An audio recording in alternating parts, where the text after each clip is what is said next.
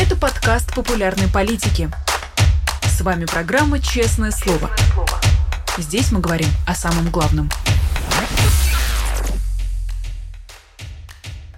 17 часов в московское время. Всем здравствуйте. Вы смотрите YouTube канал «Популярная политика», программу «Честное слово». Меня зовут Нина Урсибашвили. Большое спасибо всем, кто с нами в прямом эфире. И тем, кто посмотрит э, этот разговор в записи, не забудьте, пожалуйста, подписаться и поставить лайк, если захотите поддержать э, нашу работу. Я рада приветствовать э, с нами на связи журналиста и публициста Сергея Пархоменко. Сергей Борисович, здравствуйте. Здравствуйте, очень рад. Привет, Нина. Взаимно, здравствуйте. Давайте начнем с круглого стола, который прошел у наших коллег на дожде. Какие у вас впечатления, Сергей Борисович? Впечатления у меня, э, я бы сказал, э, рабочие. Мне кажется, что это хороший способ объяснять важные вещи. Не нужно от этого ждать ничего большего. Я совершенно не принадлежу к тем, кто бесконечно ноют по поводу там какого-то объединения. Давайте объединимся, давайте все вместе, давайте все как один человек на одном дыхании и так далее. Это невозможно. Особенно это невозможно тогда, когда речь идет о медиа все-таки э, большая часть людей, которые там участвовали, это люди, которые так то или иное отношение имеют к медиа. Кто-то из них, так сказать, примыкает к политической деятельности в большей степени, в меньшей степени, но никто из них сегодня сам не э, претендует на власть, что называется, на э, никто нигде не баллотируется, никто не, никуда не выдвигается и так далее. Э, речь идет о том, что группа людей, которые хорошо понимают в российской ситуации, в российской политике, в российской расстановке сил, обсуждают, э, что происходит. И обсуждают э, приближающиеся события, странное, местами отвратительное, местами э, фальшивое, потому что, конечно, речь не идет ни о каких выборах, речь идет, так сказать, об электоральном спектакле, об электоральных процедурах, которые нужны совершенно конкретные околовластные группировки для того, чтобы э, продолжать оставаться у власти и для того, чтобы принимать, так сказать, присягу населения. А, вот, но это надо обсуждать. Про это нужно разговаривать. Нужно собирать людей вокруг этого разговора, пытаться выработать какую-то осознанную, осмысленную позицию по этому поводу. Это можно делать и вот в таком жанре. Отличался... Эм, обсуждение важных событий бывает в разных формах. Бывает репортаж, бывает расследование, бывает интервью, бывает то, бывает все. А бывают вот такие дебаты. Это хорошая форма для обсуждения важных вещей. Если не ждать от этого ничего лишнего, ничего дополнительного, то, по-моему, в этом нет никакого вреда, кроме пользы. А отличался ли этот разговор от многих других? Мне кажется, в чем-то отличался, потому что я видел э, ясное совершенно усилие всех его участников, всех без исключения, э, вести разумный разговор без относительно к тому, какова история их взаимоотношений, что они там чувствуют друг относительно друга, у кого к кому есть там, может быть, какие-нибудь претензии, упреки или что-нибудь вроде этого. Они не просто все пришли и сели вместе, кто за один стол, а кто, так сказать, вышел там в, в, в прямом эфире. Но они вели этот разговор по делу достаточно уважительно друг к другу в конечном итоге. Вот. И мне кажется, что им надо быть благодарным за это, и э, нужно пытаться из этого разговора умных людей, там было много людей, я к Гуриеву отношусь с огромным уважением, на самом деле, считаю его одним из вообще главных сегодня говорящих мудрецов, какие только функционируют по-русски. Э, то же самое могу сказать, э, скажем, про Жданова, который, по-моему, очень хороший, так сказать, такой в лучшем смысле этого слова матерый юрист, э, много понимающий в этом деле. Я и к Кацу хорошо отношусь с уважением и с пониманием, э, как бы понимая, что он человек достаточно жесткий, очень прагматичный, очень прямой, местами циничный. Это не всем нравится, но э, мне кажется, что он делает хорошую, нужную информационную работу, объясняя людям систематически уже давно, это началось еще сильно, там, скажем, с э, времен белорусских протестов, ему есть что сказать, у него есть позиция, у них им всем есть что сказать. И вот, слава богу, наконец они сказали в такой вот форме. Ну и хорошо. А нет ли у вас ощущения хождения по кругу, Сергей Борисович? Нет, у меня нет ощущения хождения по кругу. В конце концов, хождением по кругу можно объяснить, можно объявить э, вообще в целом любые наши попытки э, обсуждать действительность. Мы с вами уже два года обсуждаем всю одну и ту же войну. Все обсуждаем, обсуждаем, она все продолжается и продолжается. Но давайте назовем это хождением по кругу. Мы с вами уже несколько месяцев обсуждаем события 7 октября э, в Израиле и их последствия.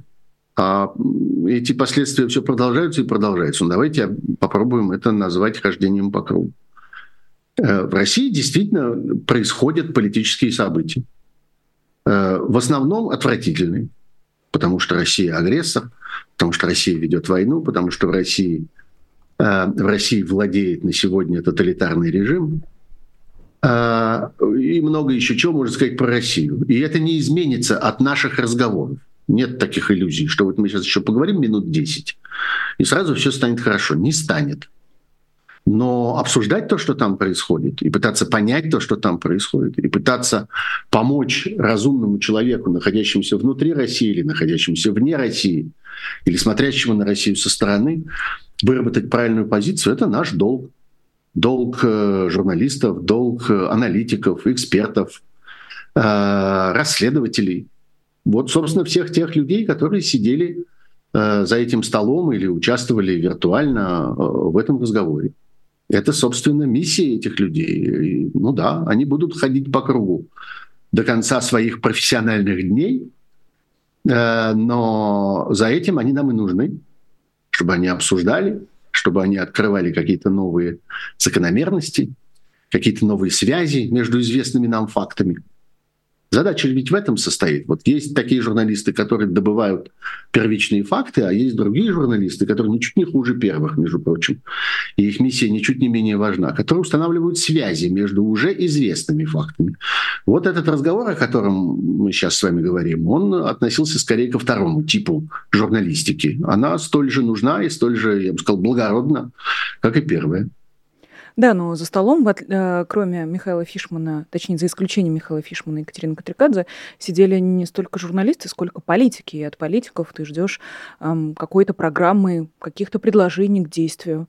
Э, получается, было что-то представлено, э, что можно было бы назвать Ну, я программой? с этого начал. Я с этого начал. На самом деле все эти люди находятся в таком промежуточном положении. Нельзя считать их в чистом виде политиками обстоятельства, в которых они существуют, и ситуация, которая существует сегодня в России, такова, что они не являются непосредственными действующими лицами российской политической сцены. Это факт. Они скорее эксперты. Они скорее наблюдатели, я не знаю, пониматели, объяснятели этого всего. Они генерируют какие-то идеи, они предлагают какие-то мысли, э, но это не непосредственное политическое действие. Никто из них не предпринял попытки, и правильно сделал, совершенно этого не нужно было делать, не предпринял попытки принять непосредственное участие в этих выборах а, или в каких-то других, собственно, политических э, действиях, которые сегодня происходят в России. А, и правильно сделал. Да, вот сегодня их миссия такая. Сегодня их миссия создавать идеи, накапливать их. Это нечто среднее между журналистикой, не знаю, хотите назовите публицистикой, хотите назовите экспертной работой. Но я не стал бы здесь заблуждаться. Вот от этого заблуждения на самом деле очень многое зависит, и в том числе из-за этого появляется вот это бесконечное ненужное напряжение, я бы сказал, ненужный невроз по поводу того, что вот сейчас эти люди там договорятся, и сейчас все как-то перевернут вверх ногами. И сейчас все устроят, сейчас нам все организуют. Мы вот здесь вот будем сидеть и смотреть на это, как они нам обустраивают э, нашу будущую жизнь. Можно подумать, что у них есть для этого какие-то инструменты. Нет, у них нет э, никакого инструмента, кроме умища, что называется, как в том анекдоте. А куда я умище-то дену? Вот э, они высказывают какие-то идеи в надежде, что они людей увлекут, в надежде, что люди э, этому поверят и э, с ними согласятся и э, будут строить как-то свою жизнь и свою деятельность, опираясь на эти идеи. опираясь на эти мысли. В этом смысле их разговор очень полезен. Не нужно ждать от него ничего лишнего. Но если они не политики, то кто политик, Сергей Борисович? Сегодня э, политики, э, имеющие, так сказать, отношения, непосредственно влияющие на будущее России, это э, прежде всего европейские политики, это натовские военные, это украинская армия. Вот то, от чего зависит сегодня непосредственно зависит события в России. А, если говорить о политиках, есть еще другие люди, которые влияют на ситуацию, и это, несомненно, и просто люди, граждане России, сохраняющие э, какие-то, какую-то гражданскую энергию, гражданскую активность, готовые проявлять свое отношение к окружающему. Это и люди э, бизнеса, Какие-то из них относятся к этой ситуации ответственно, какие-то безответственно. И те, которые безответственно э, заняты сегодня тем, что пытаются нажиться на э, нарушении санкций, а это косвенным образом продолжает войну, а это косвенным образом поддерживает российскую военную машину, которая нужна исключительно для того, чтобы продолжать агрессию и продолжать угрожать всему миру. Я считаю, что это э, тяжелая безответственность и, э, я бы сказал, глубоко э, глубоко негативная, чтобы не сказать преступная деятельность. Совсем не обязательно быть частью этой власти, чтобы помогать этой власти оставаться и чтобы помогать этой власти продолжать осуществлять агрессию против цивилизации. Не против Украины, а против цивилизации. Я настаиваю на этом. Вот, так что э, нет, э, эти политики сегодня непосредственно в политическом процессе в России, если вы хотите продолжать называть, называть их политиками, участвовать не могут, объективно говоря. Они могут только генерировать идеи. А э, политический процесс разворачивается сегодня в других формах. Путин распорядился, чтобы политический процесс сегодня разворачивался в формах войны. Войны, собственно, на фронте и войны экономической, в которую Россия вступила против всего остального мира. Вот такая в России сегодня реальная политика. А все остальное, в том числе и эти выборы, например, это э, имитация ее, это форма э, продолжения э, сохранения у власти этой э, тоталитарной группировки. Непростая конструкция, я согласен. Не, не похожая на какие-то простые, очевидные отношения. Вот политики, они сражаются на выборах. А вот журналисты, они освещают эти выборы. А вот избиратели, они, собственно, принимают решения на этих выборах. Все очень просто, все очень понятно, квадратно, все углы прямые. Вода закипает при 100 градусах. В России не так. В России сегодня в этом смысле изуродованная страна, где нет нормального политического процесса, а есть процесс э, тоталитарного противостояния окружающему миру. Ну так не ждите нормальных политических форм деятельности и форм бытования политики для этого тоталитарного государства.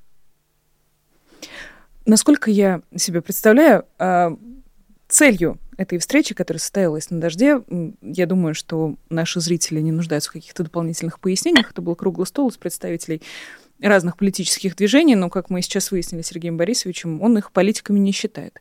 А, но Нет. суть была одна, цель была одна а, – попробовать выработать э, какую-то эффективную программу действий к 17 марта, ко дню, на который запланированы э, выборы президента Российской Федерации. А, как вы думаете, Сергей Борисович, можно ли в принципе предложить какую-то эффективную программу действий к 17 марта? Возможно ли такая программа в принципе в сложившихся обстоятельствах? Ну, опять, э, вот в вашей речи появилось слово «программа». Я считаю, что это слово совершенно лишнее. Тогда Некоторые, как назовем? Никакой программы, никакой программы я здесь не вижу. Я вижу э, э, возможность выработать отношение к этим выборам. Mm. Но отношение не подразумевает действия, а программа все-таки подразумевает. Почему? От чего же? От чего же? Ну, вообще в нормальной ситуации отношения как раз есть основа любого действия. Ну, не будем погружаться в какие-то совсем уже общие философские размышления. Но э, на самом деле э, всякому человеку предстоит э, выработать, прежде всего, для самого себя э, некоторое решение, что будет делать на этих выборах, как он будет к этому относиться. Он пойдет, не пойдет, проголосует, не проголосует. Я совершенно уверен, что эта э, тактика, это решение является совершенно индивидуальным. И что главное, к чему человек должен прислушиваться, это к своему собственному отношению. Вот если ему хочется пойти, и у него есть такая техническая возможность, он находится на территории России – или если он находит, будет находиться на территориях тех стран, где все-таки будут происходить эти выборы. Мы с вами пока не знаем. Есть пока общая информация о том, что вроде бы за пределами России никаких, никаких голосований не будет а, э, не будет никаких избирательных участков, но, как я понимаю, это окончательно не решено. Ну, так или иначе, э, все мы делимся на тех, кто, у кого в принципе есть техническая возможность пойти и принять участие голосовании. Я подчеркиваю, что голосованием выборы не ограничиваются. И тех, у кого такой возможности нет. И каждый должен решить сам для себя, что ему хочется. Хочется ли ему пойти и выразить свое отношение вот таким способом. Поставив галочку там или сям, написав на бюллетене то или все, порвав его, нарисовав на нем. Э, я не знаю, что еще с ним можно сделать. А при этом надо понимать, что технический результат этого голосования не имеет никакого значения, поскольку он, несомненно, будет полностью фальсифицированным. Прежде всего, благодаря широким возможностям электронного голосования, которое во многих российских регионах стало теперь принудительным. Еще иди получи этот бюллетень, еще только попробуй добиться возможности проголосовать традиционным бумажным способом. Вот. Есть все возможности у власти, у организаторов этой процедуры Э, фальсифицировать результаты как угодно. Раньше были ограничения в виде наблюдателей, в виде э, разного рода систем контроля, э, в виде присутствия иногда, по меньшей мере, независимых или оппозиционных кандидатов, которые располагали дополнительными полномочиями для того, чтобы назначать э, своих собственных э, членов избирательных комиссий с правом решающего голоса или совещательного голоса, для того, чтобы назначать своих наблюдателей и так далее, и так далее. Все это теперь исключено. Все это зачищено. Символом этого является Григорий Мелконьян, руководитель крупнейшей в России структуры, связанной с наблюдениями, сидящей в тюрьме. Поэтому, короче говоря, результат этих выборов, финальные цифры не будут отражать ничего. Ровно так же, как ну, на нашей памяти, например, не отражали ничего результаты многочисленных референдумов на оккупированных территориях. Там эти результаты даже никто не считает. Никто даже не берет на себя труд составить списки этих избирателей, проконтролировать количество раздаваемых бюллетеней, бумажных или электронных и потом что-то такое почитать. Просто выдумывают цифры из головы. Ну, с, с Крыма это все началось в 2014 году и продолжается до сих пор, когда на этих оккупированных территориях происходит э, так называемый выбор. Их просто не происходит. Там реально никто не считает этих голосов, их выдумывают. Я думаю, что то же самое будет происходить на федеральном уровне сейчас. Поэтому важно, по-моему, просто чтобы каждый про себя знал, что он сделал, как он поступил. И дальше, ну, есть надежда, есть э, такое предположение, что э, когда людей, действующих в таких ситуациях протестным образом становится много, то это им самим как-то становится понятно. Они видят друг друга, они разговаривают между собой. Они общаются там в социальных сетях, они, ну, как-то это повисает в воздухе так, как это повисло в воздухе, например, в Беларуси в 2020 году. Ну, правда, там удалось для этого предпринять некоторые специальные усилия. Э, там были устроены такие массовые очереди на избирательных участках. Там были применены всякие специальные технологии в виде там сложных гармошку бюллетеней и так далее, и так далее. Ничего этого на этом российском голосовании не будет сейчас. Все это исключено многодневным голосованием, отсутствием в массовом порядке бумажных бюллетеней и так далее, и так далее. Но если людей, проголосовавших протестно, будет действительно много, я вас уверяю, они как-то это поймут, они это почувствуют, они увидят друг друга. Э, на это есть какая-то надежда. Небольшая, но есть. Если это не состоится, значит, каждый будет понимать, что он сделал, что мог, что он пошел и проголосовал. так, как считал нужным, или испортил бюллетень, или унес бюллетень, или проголосовал против всех, там по существу э, наставив галочек во всех, во всех квадратиках и так далее. Во всяком случае, надо понимать, что на этих выборах нет и не будет ни независимого кандидата, ни оппозиционного кандидата в реальности. Все это участники спектакля, разыгрываемого в Кремле. Вот, э, собственно, все возможности, которые у нас есть. И помочь людям сформировать эту личную позицию э, нужно.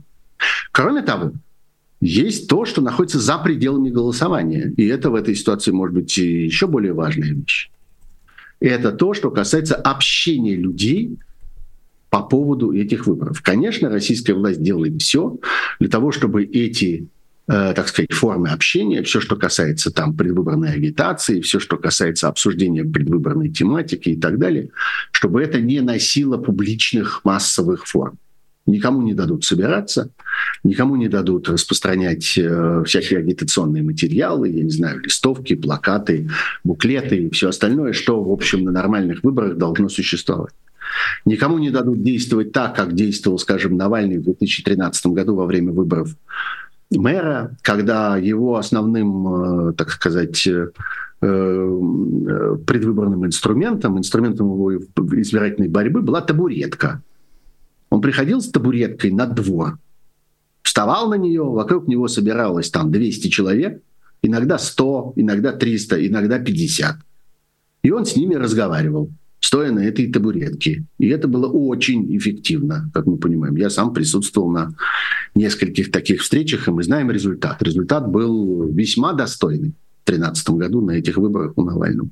Никто не позволит этим табуреткам существовать. Никто не позволит таким образом напрямую общаться с избирателями сегодня. И вся тоталитарная машина российская сегодня, вся машина подавления, весь этот карательный аппарат будет направлен на то, чтобы предотвратить такого рода общение. Даже не кандидатов с избирателями. Кандидаты ничего не захотят, им ничего не нужно. А одних избирателей с другими избирателями. Одних э, людей, которые лучше понимают в политической ситуации, с людьми, которые хуже и меньше понимают в политической ситуации. Никто не даст им разговаривать. Но это можно делать э, двумя способами. Во-первых, онлайн, до тех пор, пока интернет существует и не выключен в России. А во-вторых, в частной жизни. Каждый из нас, живущий вне России или живущий внутри России, окружен так или иначе людьми. Окружен своими близкими, своими друзьями, своими коллегами, своими единомышленниками, своими собеседниками в самых разных жизненных ситуациях. Нужно пытаться разговаривать. Для того, чтобы начинать разговаривать таким образом, хорошо бы сформировать свою собственную позицию. Вот за этим нужны такого рода дебаты, как мы наблюдали, в качестве одной из форм, одной из форм выработки этих позиций. Возможно, я а, чего-то не поняла в вашем ответе, Сергей Борисович, но никак не могу понять. А, мы сейчас говорим с вами о том, чтобы помочь людям сохранить чувство собственного достоинства и э, да. вести такую, э, ну, как бы направленную на личность работу, разъяснительную да. или организационную. Да. Важнейшая работа, важнейшая работа в тех условиях, в которых мы все оказались, это сохранить разум. Хотите, назовите это чувством собственного достоинства. Я это называю разум. Нужно не сойти с ума, не начать поддерживать войну, не э, начать поддерживать тех, кто развязал эту войну не потерять так сказать, э, э, правильную ориентировку в этом страшном темном лесу, который представляет собой войну. Да, это очень важно. Люди в таких ситуациях выживают, помимо того, что они выживают все вместе, каждый из них для этого должен выжить по отдельности. Каждый из них должен сохранить ясность, трезвость взгляда на окружающий мир. За этим нужна журналистика, за этим нужны вот такие люди, как мы видели за этим столом. Вы их называете политиками, я их называю экспертами, скажем, политическими. Мне такое название ближе. За этим они нужны, чтобы люди сохраняли разум. Ситуация трагическая и критическая. Путинский режим, начав эту войну дикости против цивилизации, стронул, так сказать, в мире какие-то болты, какие-то узлы крепления, не знаю, какие-то растяжки, какие-то струны, что что-то такое сместил, в результате чего мир, цивилизованный мир, посыпался, как мы видим. Началась Вторая война. Сейчас можно уже сказать, если говорить, там, скажем, о Красном море и э, вот об этих э, обстрелах и прямой угрозе всемирной международной торговли, между прочим, не больше и не меньше, что там происходит. Это очень важная, так сказать, артерия, очень важная точка на глобусе. Вот третья война. Четвертая война вокруг Тайваня. В любую минуту может начаться. И это еще не конец. А еще мы существуем на фоне некончившейся эпидемии и бесконечных слухов о том, что вот-вот может возникнуть какая-то следующая эпидемия. То один вирус найдут, то другой. Что-то такое, что-то такое посыпалось. В этих обстоятельствах от каждого человека требуется кое-что большее, чем, чем в обычной ситуации. Сохранять трезвость взгляда, сохранять хладнокровие, не впадать в, э, в истерику, в депрессию, не пытаться спрятаться от этого мира. Для этого требуется очень много дополнительных усилий. Я думаю, что каждый из нас, или во всяком случае очень многие из нас, это чувствуют на себе и на своих близких. Мы все за эти два года очень устали, прежде всего. И это не потому, что мы такие слабые и хилые, а потому что вот э, таковы эти события, и огромное количество людей оказывается в этих обстоятельствах. Вот. Так что, э, да, это большая работа. И это может быть главная работа сегодня. Нам всем нужно дожить, не потеряв разума, до того момента, когда разрушенное этим агрессором, в самом широком смысле этого слова, придется восстанавливать. Теперь уже восстанавливать не только в Украине, а и в большой части остального мира тоже. Ну, получается, что итоги этой работы мы будем подводить сильно позже, даже не 17 марта, а тогда, когда закончится Владимир Путин, закончится его режим, что-то произойдет в России. Ну, в общем смысле, да. В общем смысле, да. Это просто 17 марта – это момент, это этап, это некоторый, так сказать, пункт на пути, который предстоит проехать э, и двигаться дальше. 17 марта ничего не начнется и ничего не кончится. Я как раз совершенно не склонен, э, в отличие от некоторого количества моих коллег, считать, что вот, э, вот после выборов сразу вот начнется вот такое и вот такое. Это будет совсем не похоже. Это будет вообще... Мы проснемся в другой стране в очередной раз. Нет, мы проснемся в этой же самой стране. И э, то, что будет происходить после выборов, будет непосредственным и прямым продолжением того, что происходило до ничего такого ждать на самом деле не следует. Э, но мы не можем сделать вид, что этого не существует. Мы не можем просто зажмуриться и сказать, нет никаких, не знаю ничего. 17 марта нет такого дня в календаре. Это не выборы, да, не выборы. Но это некоторое событие, которое требует от каждого из нас отношения к нему для того, чтобы ехать дальше, для того, чтобы жить дальше и э, продолжать действовать и работать, и просто быть в этих развивающихся дальше обстоятельствах. А серьезные большие итоги, конечно, мы будем подводить тогда, когда война кончится. Когда-то же ведь она кончится. Когда падет этот режим, когда-то же ведь он падет. Когда в результате падения этого режима и конца этой войны э, придут радикальные изменения в другие конфликты, которые сегодня э, разгораются в мире, они все связаны между собой.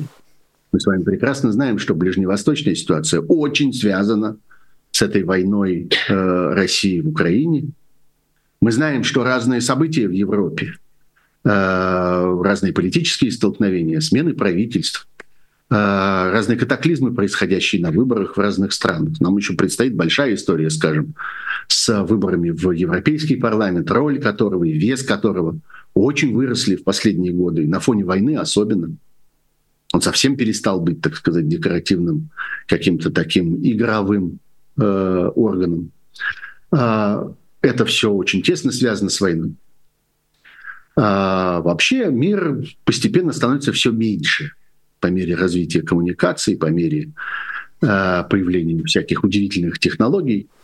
Э, мир становится, одни части мира все теснее связаны с другими частями мира. Когда мы с вами думали о том, что ЮАР будет играть такую существенную роль в жизни Израиля.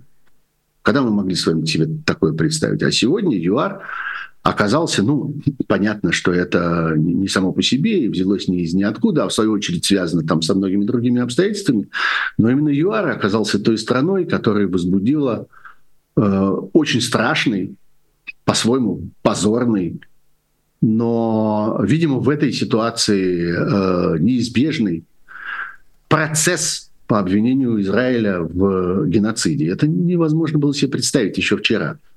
Сегодня это реальность, с которой мы имеем дело. Это вот новость текущей недели. Как это там в Гаге происходит.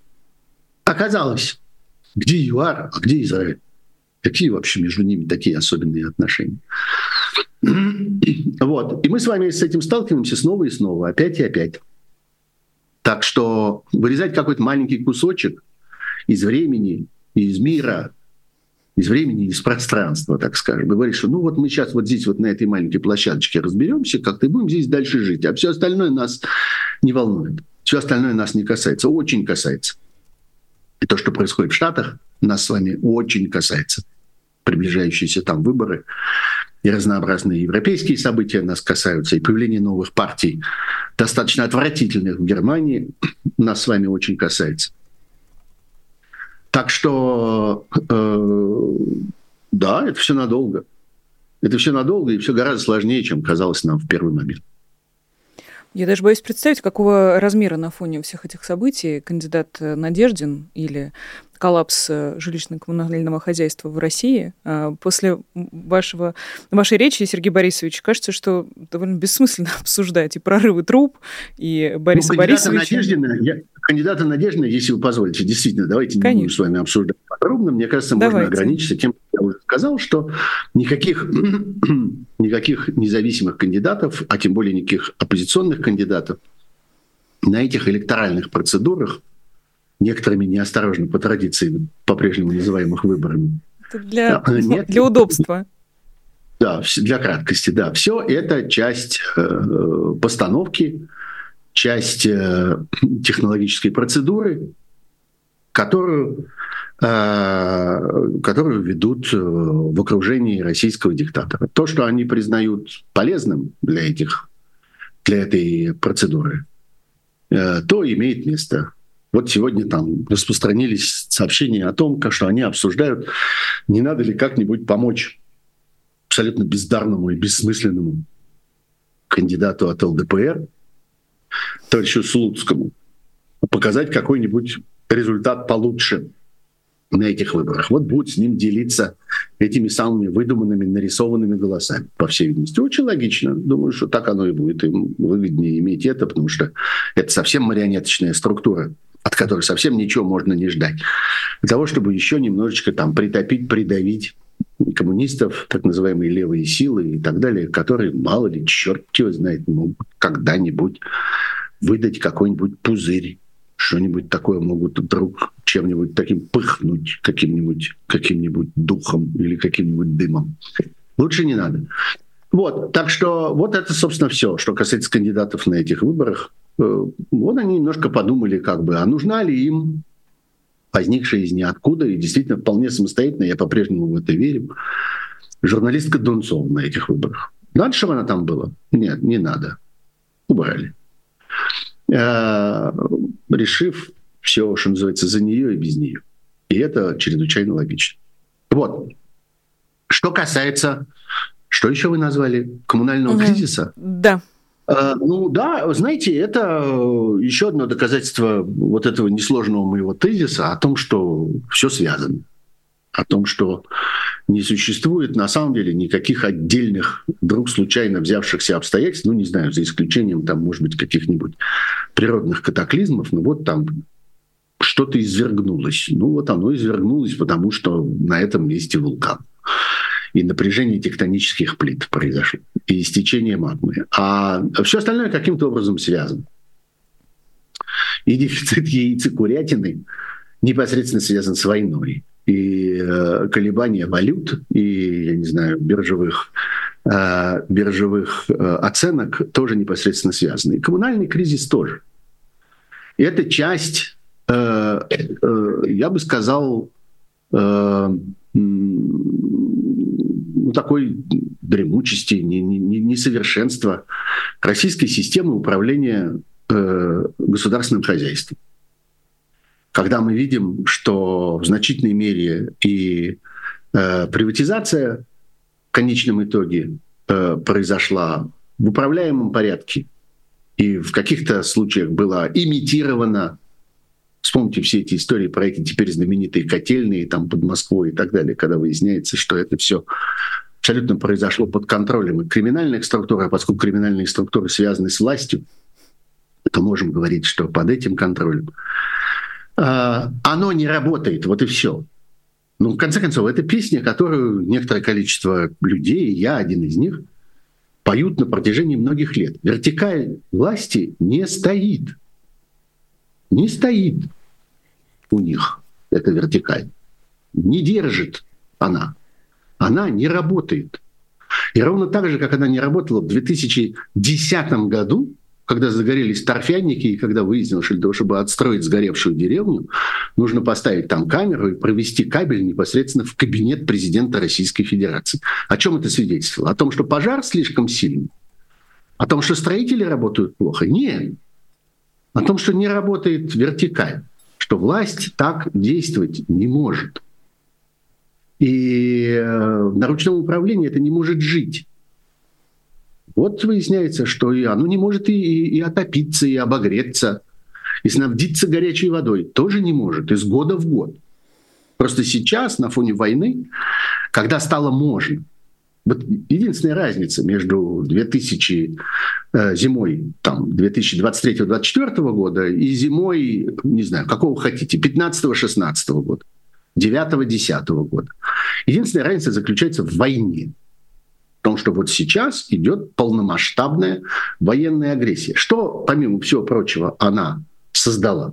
Она создала возможность для российской власти не нести никакой ответственности в реальности за э, то, что происходит в стране. Есть возможность говорить, отстаньте, сейчас не до этого, сейчас война. Есть возможность говорить, ну да, на это нет денег, потому что деньги ушли на производство снарядов, это важнее. Есть возможность говорить, а тот, кто про это пишет, тот враг, тот дискредитирует и распространяет фейки. Если можно уголовным образом наказывать за дискредитацию и распространение фейков, видите ли, по поводу российской армии, то почему нельзя уголовным образом наказывать за дискредитацию и распространение фейков по поводу российского ЖКХ?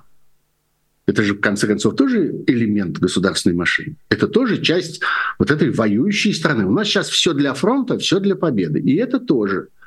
И тепло, которого не хватает в квартирах в Подольске, оно тоже ушло на фронт в конечном итоге. Потому что туда ушли обязательства, туда ушли деньги, туда ушло э, туда ушло рабочее время власти. А поскольку власть все это делает сама, как бы не, не передоверяя никому, как бы в непосредственном режиме, прямо сам непосредственно губернатор должен ехать в котельную, для того, чтобы там на фоне манометров как-то расстилать какие-то большие ватманы и на них рисовать пальцем, как течет горячая вода, откуда куда и где она застревает. Это, конечно, невероятно анекдотическая картина, если вдуматься, но и трагическая по-своему, потому что реальные люди сидят в этих квартирах, и им действительно холодно.